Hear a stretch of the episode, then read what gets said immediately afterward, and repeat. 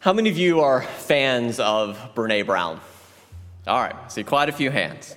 Uh, for the uninitiated, and uh, Catherine already shared a little bit about this, she is a research professor at the University of Houston, and she spent the last two decades studying courage and vulnerability and shame and empathy. She's the author of five number one New York Times bestsellers. She hosts the Unlocking Us and Dare to Lead podcasts, and her TED Talk on the power of vulnerability is one of the top five most viewed TED Talks in the world. Over the years, I've preached three sermons inspired by some of her previous books uh, The Gifts of Imperfection, Rising Strong, and Braving the Wilderness. And she's distilled some of her core themes to the following Be you, be all of you, be all in with whatever you're doing. Be all of you and be all in and fall, get up and try again is her third one. Fall, get up and try again. Her latest book is titled Atlas of the Heart Mapping Meaningful Connection in the Language of Human Experience. And it's also been made into a five episode HBO series. Have any of you read or started reading Atlas of the Heart? I've heard from a few of you. Okay, great. Uh, you can share on the chat as well if that's, um, it'll just go to me, but if you have started reading that book. Now, as you all uh, rightly satirized in my recent 10th anniversary celebration, I do indeed recommend a lot of books to you all over uh, the course of a year. But this book is actually particularly great each year because I do read so many books. i have been making for more than a decade a top 10 list. And this actually, this book, of all the books I read, made my top 10 list um, last year. It's not only inspirational and you know kind of equipping and resourceful and well written, but also it really has incredibly beautiful uh, graphic design. Uh, and it's organized in a very useful way that just it's not just like a dictionary that defines stuff but the way she clusters emotions together compares and contrasts them in, in very very uh, useful ways. As one of my colleagues said there really might be a sermon on every page of this book and although it's uh, worth owning a physical copy, uh, the Audible version is also quite good. And she, she reads the book herself and sort of comments on it as she goes. So she kind of adds extra stuff that she's researched that's, that's come out since the book was published. So that's worth considering as well. But before diving into the details of the book, I've also been listening to a lot, I've actually listened to all of them uh, over the years, of, of both her podcasts.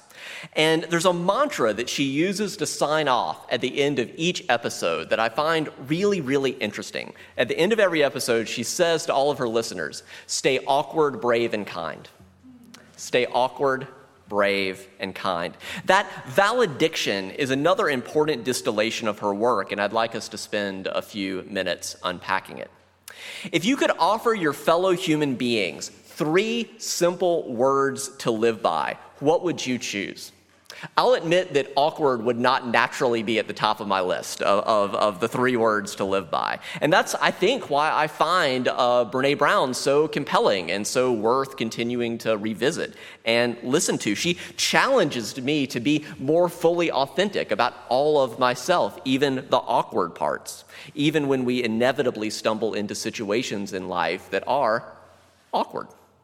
Staying authentic when awkwardness happens, it's easier said than done, especially if the situation is like really, really, you're like, this is awkward, right? Like it's that's tough. And I wonder if some of you, like me, not only have an inner Brene Brown on one shoulder, you know, whispering you to lean in, be awkward, be brave, be kind. Do you also have an inner adolescent, an inner middle schooler on the other shoulder? desperately begging you, please don't be awkward. Please don't be awkward, right? Especially where anyone can see you or where your peers can see you, right? Here's the thing life is awkward sometimes or even often. Me, you, others, we're to mess it up periodically or often, despite our best intentions. As you've heard me say before, quoting one of my colleagues, we are saved from perfection. It's an impossible ideal, right? We are saved from perfection. And so we can kind of start there. That doesn't mean we shouldn't try to do our best, that we shouldn't try to improve. We absolutely should. But it does mean we can give ourselves permission to be imperfect and then to learn from our mistakes and do the same for others. When Brene front loads awkward in her advice to stay awkward, brave, and kind, she's inviting us not to feel like we have to sweep the awkward under the rug or pretend like that awkward thing that happened didn't happen. Instead, she's encouraging us to lean into the true power of vulnerability, of transparency, of authenticity. You're just naming the truth of what just happened. In a line that I think about all the time, and I think this is just incredibly useful life advice, Brene Brown says it this way I'm not here to be right, I'm here to get it right. I'm not here to be right, I'm here to get it right. I love that. If I'm, if I'm here to be right, then I'm all armored up and defensive and in denial. I've got to push away anything, like if I'm here to be right. But if I'm here to get it right, then I'm stipulating up front awkwardness is going to happen sometimes. And it sets me up to be more open to feedback, to perspectives that I had not previously considered.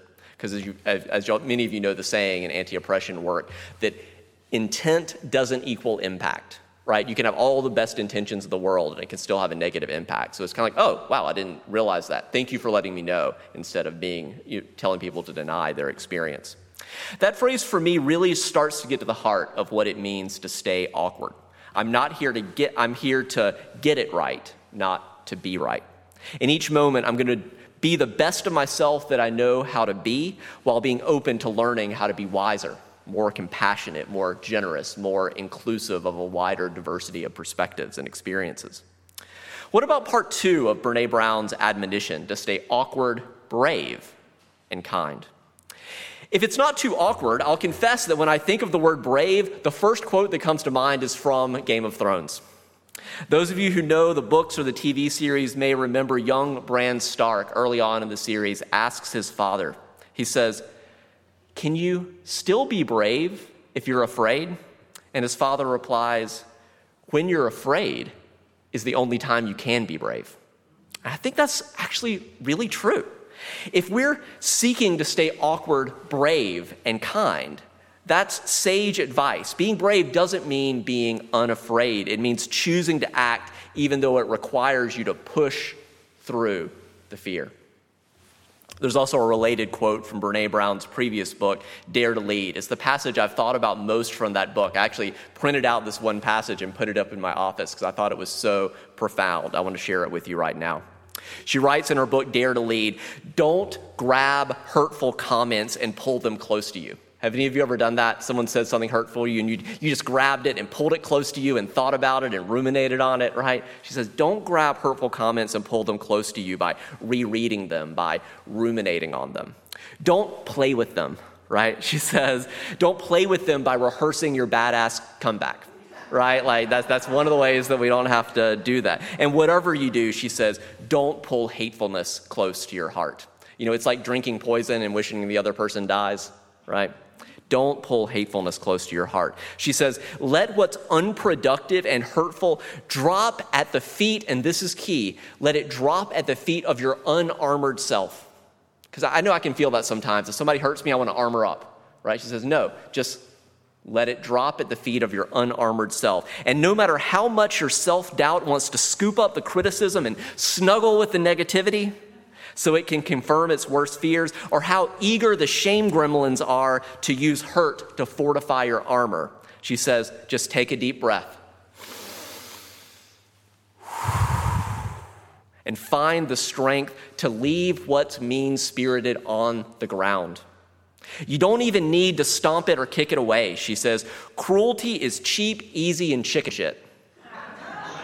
It, cruelty does not deserve your energy and engagement. Because often when we engage with uh, cruelty, we're just giving it more energy.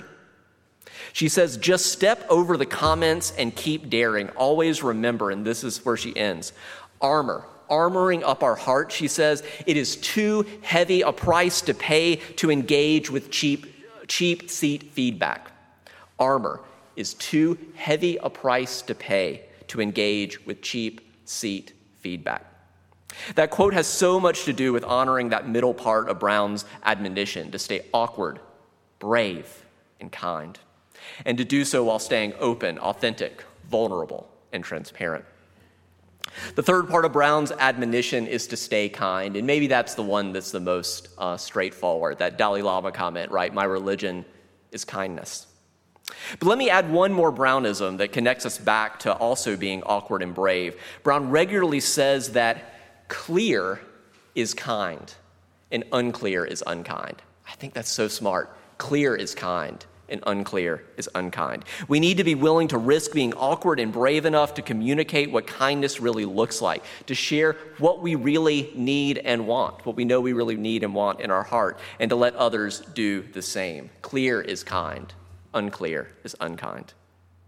I wanted to start with those three simple words because there's so much wisdom to unpack just with Brown's admonition to stay awkward, brave, and kind. But now we're halfway through the sermon and I haven't even gotten to our new book, so let's turn our attention to that. First of all, why do we need an atlas to our heart? We've been carrying it around with us our whole life, right? Why do we need an atlas for it? Uh, why do we need to increase the vocabulary of our emotional intelligence? Well, it turns out that surveys show that the average number of emotions that most people can name is three mad, sad, glad. That's all. If you ask people, name all the emotions you can think of, that's what most people can say happy, sad, and angry.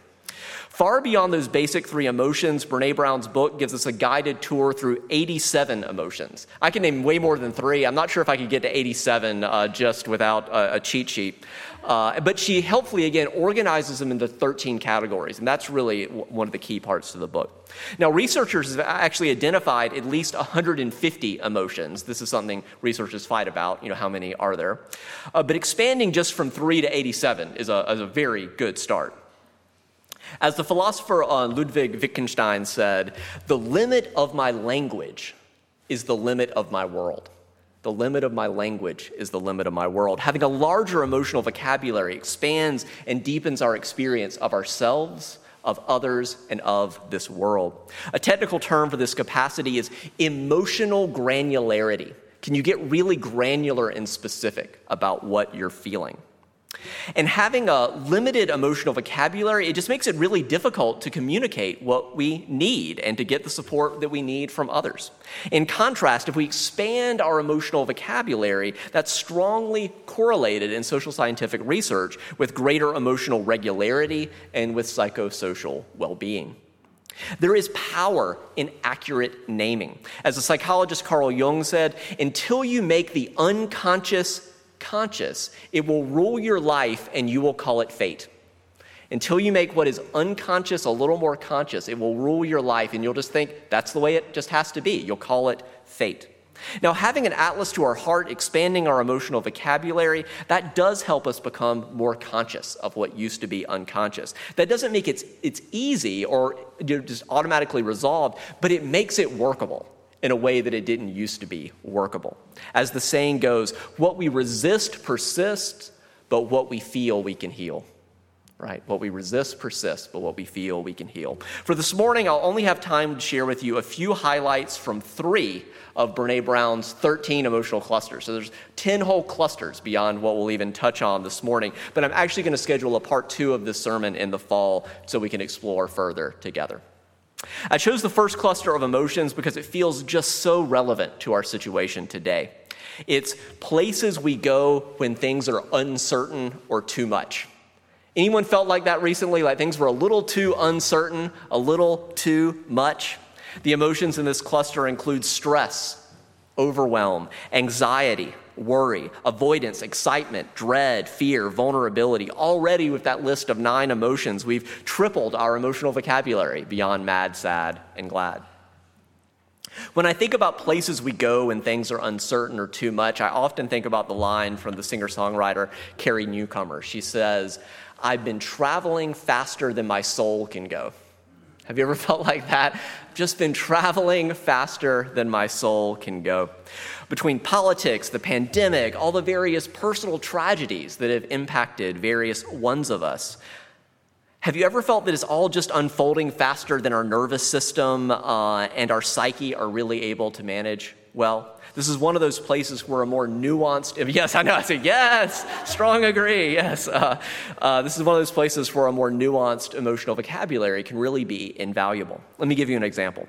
When things are uncertain or too much, Brown invites us to notice the difference between stress and overwhelm stress and overwhelm. Before I tell you the answer, take just a second to notice is there a difference in the way you typically use those words? Because I, I know I've often conflated them. I've just kind of used stress and overwhelm sometimes interchangeably. Brown challenges us to consider that he, this is one of those many places where nuances actually matter. She defines the words this way Stressed is being in the weeds, overwhelmed is being blown. Stressed is in the weeds, overwhelm is being blown. If we're stressed out, we may have too much on our plate. We may need to reevaluate our commitments. We may need to kind of stick a step back, evaluate, say, oh, can you help me with this? And, you know, other person help me with this. But if you are overwhelmed, you are no longer able to function. In Brown's words, doing nothing is the only way back for someone who is truly overwhelmed. And we need that language. We need to be able to say, I'm overwhelmed and I'm not even able to look at my plate and, and, ask for what, like I'm just, I'm blown. And I think that's, that's a really useful distinction. Are you stressed? Are you actually, truly, genuinely overwhelmed? So, uh, so for me this summer, you know, that's part of what, so last summer, I basically, I've been, I've been going since the pandemic started, trying to keep this congregation going, keep connected with all of you. Like, I need some downtime this summer, and I'm going to take it, you know, some over the next um, two months, especially. I'm not overwhelmed, but I can see it. I'm like, oh, it's, it's there. And if I don't, if I don't take a break, uh, I'm to I'm gonna get real close and intimate with it. So uh, I encourage you to say, what do you need this summer? Are you stressed? Are you overwhelmed? Are you real close to overwhelmed? What do you need this summer? Along those lines of letting go and allowing others to help when we're stressed or overwhelmed, let me share with you one more quote that Brene Brown lifts up. This is from the writer Elizabeth Gilbert. Uh, Gilbert says, You are afraid of surrender because you don't want to lose control. But you never had control, all you had was anxiety. Can anyone identify with that? As Brown says, uh, I feel a little called out, uh, you know, but in a good way, right? You're afraid of surrender because you don't want to lose control, but you, you never had control. None of us ever really has control. All we sometimes have is anxiety. Uh, the second cluster of emotions that I want to invite us to explore is the places we go when we compare. Here, the central emotions include uh, comparison, admiration, uh, reverence, envy, jealousy, resentment, Schadenfreude, and Freudenfreude. The Buddhist tradition warns against what is called comparing mind and that's sometimes called, some of you may, if you've been uh, affiliated with the recovery community, there's a saying that beware of comparing your insides to other people's outsides or your perception, right? So that's uh, be aware of that comparing mind. Or in Brown's words, comparison is the crush of conformity on one side and competition from the other cr- feeling crushed between conformity and competition. It's trying simultaneously, she said, to fit in and stand out and just feeling sort of wrenched between those things. Comparison says, be like everyone else but better, right? Also, from this chapter, though, I love how many of you know the word Schadenfreude from the German? It's kind of become increasingly uh, popular these days. It literally means pain joy, it's pleasure at other people's pain. That's, that's Schadenfreude. So, uh, but I love this power in expanding our vocabulary. There's also a German word, Freudenfreude, which means joy at other people's joy. And I love that. Or there's an English word for that that's it's, it's, it's really not used much. It's confelicity. So, you know, pleasure with other people. So we do have a word for that. It's just not used much. But I also love in the Buddhist tradition, there's a list of things called the Brahma Viharas. I'm going to talk more about that later in the summer, so I'm not going to go into that right now. But one of the four Brahma Viharas is mudita, or empathetic joy. And it's the number one spiritual practice I do on social media. So, empathetic joy. So, instead, whenever I notice myself maybe being a little jealous of someone who's like doing some fantastic vacation or whatever, I invite myself to just be joyful at their joy. And it doesn't mean, this is the important point, it doesn't mean trying to manufacture that joy. I, I, I experience it literally as opening my heart and just letting their joy flow into me. I don't have to make it up. I can just, in the same way that a lot of people experience this with when people are sad, you can feel that pain and sorrow flowing into you. You can do that with people's joy as well, just being truly joyful that other people are joyful. For our third and final cluster of emotions, let's explore the places we go with others, which includes the emotions of compassion, pity, empathy, sympathy, boundaries, and comparative suffering. Here, I want to underscore two particularly salient insights from Brown. The first is the difference between compassion and fixing. Compassion is being in solidarity with someone, being alongside, accompanying them. Uh, trying to fix or save someone is, is really totally different. It's not solidarity, it's kind of, kind of trying to reach in and manipulate. And Brown shares this really poignant example of what she means related to parenting. She said, I used to race in and flip on the metaphorical lights whenever my kids were suffering. I just wanted to rush in and, and fix it, right? She says, Now I try to sit with them in the dark and show them how to feel the discomfort. Now I try to sit with them in the dark. Can you feel the difference there between compassion and fixing? Let's just take a second to breathe that in.